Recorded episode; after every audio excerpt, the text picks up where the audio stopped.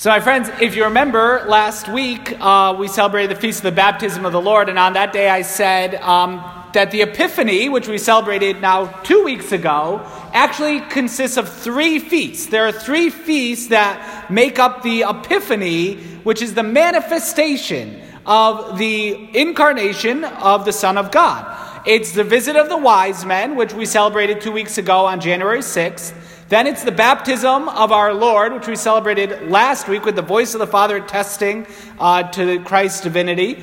And then it's this third mystery that we only get every three years, um, but is the wedding feast at Cana, when it, John even says, Jesus did this as the beginning of his signs at Cana in Galilee, and so revealed his glory. This is this is still the Epiphany, even though we're wearing different colors and everything. It's and we don't have any music like we had last week. It's still the Epiphany. We're still celebrating God's manifestation to us.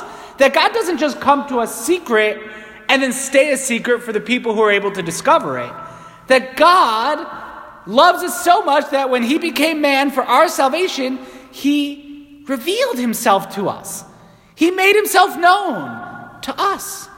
For our sanctification, to reveal his glory so that we can believe in him. And this particular gospel passage, the wedding feast of Cana, is uh, very beautiful for a number of reasons.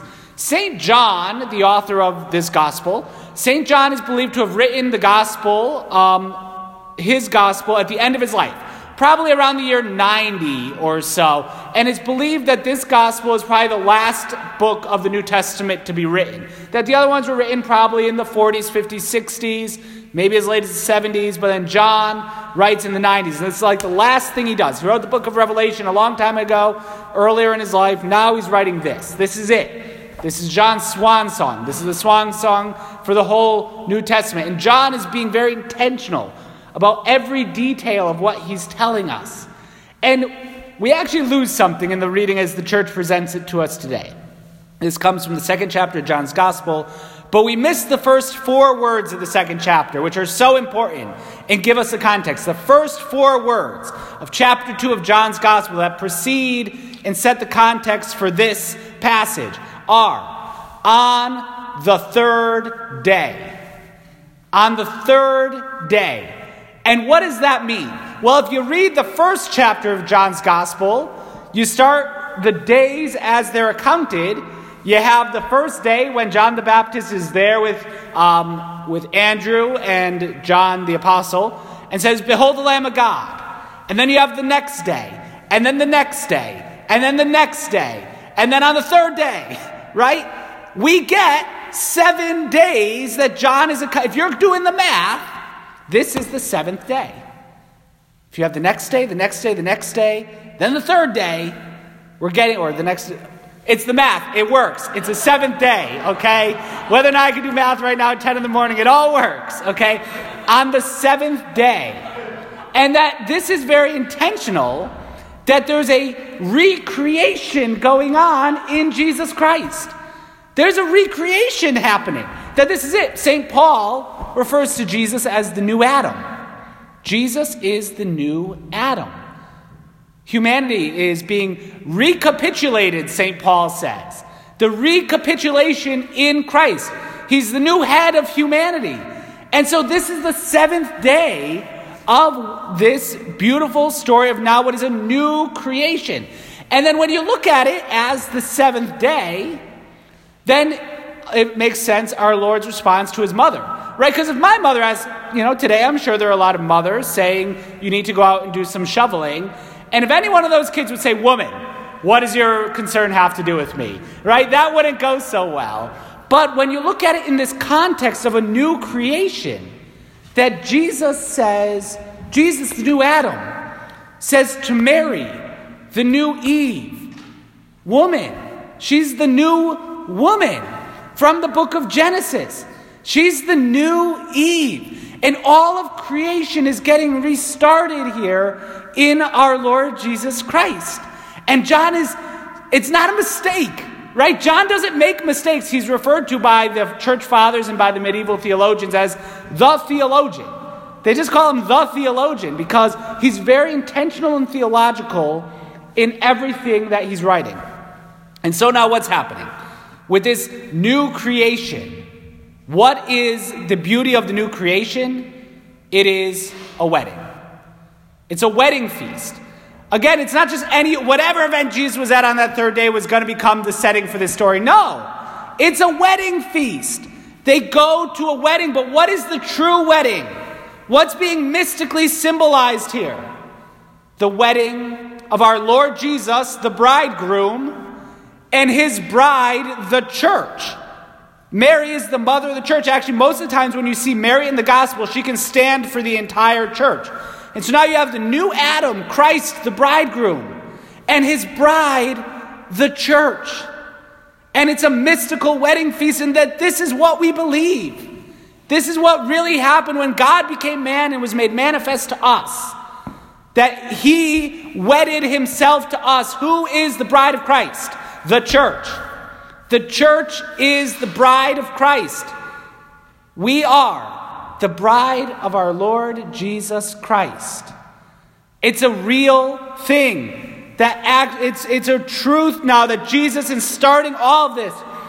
John says in other places, like in the book of Revelation, the wedding feast of the Lamb has begun, and his bride is prepared to welcome him. That's us. That's the church. The church is the bride of Christ, and we are prepared to welcome him.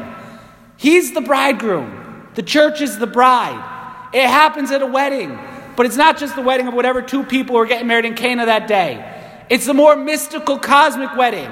Jesus calling his people to himself, binding himself to them and them to him through the vows, through this wedding offering.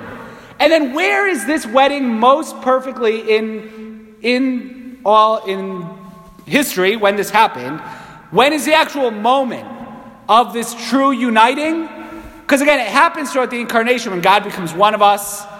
But then where does it happen most perfectly? Where is it most visibly shown? When Jesus gives himself for us on the cross. With his death upon the cross, Jesus Christ gives himself for us. And that sacrifice was preempted by our Lord the night before. No one takes my life from me. I lay it down freely and I take it up again, he said. And so the night before he was to die, he took bread, giving thanks, said the blessing, broke the bread and gave it to his disciples, saying exactly the truth that happens in marriage. This is my body given up for you. This is the reality of what marriage is now in a Christian context. This is my body given up for you. The Mass now is the wedding feast. We are present at the wedding at the Mass. At every Mass, this is, this is why coming to Mass is so important. What else are we going to come out in the middle of an ice storm for? Just to see friends? No, most of them probably aren't here. They couldn't get out of the driveway. Um, just because it's a good gathering? No. To do a Bible study, I could read my Bible at home, right? Next to a fireplace, under a blanket. I didn't have to shovel for that. Why do we come to church even in the snow? Why does the church, the Catholic Church, not cancel Mass anywhere? Why? Because it's a wedding. This is a wedding feast. You don't cancel a wedding. Some very good friends of mine got married two years ago, and it was a blizzard. It was a blizzard on the day of the wedding. Right? Uh, actually, a number of people didn't make it to the church. It was a total disaster. It was a mess. I wouldn't have been there if I didn't live next door to the church. Um, but it, you don't cancel the wedding. It's a blizzard and they're getting married and people were there. People came because it's a wedding. You go out in the snow for a wedding, and then we drove from Waterbury to Wallingford, again in almost whiteout conditions, to go and celebrate because it's a wedding. And you drive in the snow for a wedding. We today, well you, not me, I live here, um, but we, try Catholics everywhere, throughout the entire country. A friend of mine up in the Rochester diocese says they're getting twenty inches of snow. And he had probably only twenty-five people at his earliest Mass. You drive in the snow to get to a wedding. This is what the Mass is for us. It's not a social gathering. It's not the Bible study. It's not just a time for private prayer. It's a wedding feast. It's our wedding. We're the church. Christ is the bridegroom. And what happens here at every Mass was made present for us at every Mass in the sacrifice of Jesus Christ. the representation of that sacrifice for our salvation here and now, that's worth coming to. That's worth being at. This is what we believe. It's a wedding feast. And so we celebrate, we hold Sunday worship, Sunday Mass in such high esteem. It's a real thing. John's intending to tell us this. It's a recapitulation. Jesus is the new Adam. The church is his bride, symbolized by Mary, the new Eve. This is it. This is the fount of new life in the church. God makes himself manifest to us in this way. And now every Sunday we share in that manifestation when we, the bride of Christ, approach the wedding banquet, the wedding feast of the Lamb, when our bridegroom's body and blood is shed for our salvation, when we receive him and are made whole through his life, given spiritual life through being nourished with his own body and blood. My friends, what a joy it is to celebrate the Holy Mass. No condition can keep us from this joy, this privilege to be at our own wedding, the wedding feast of the Lamb.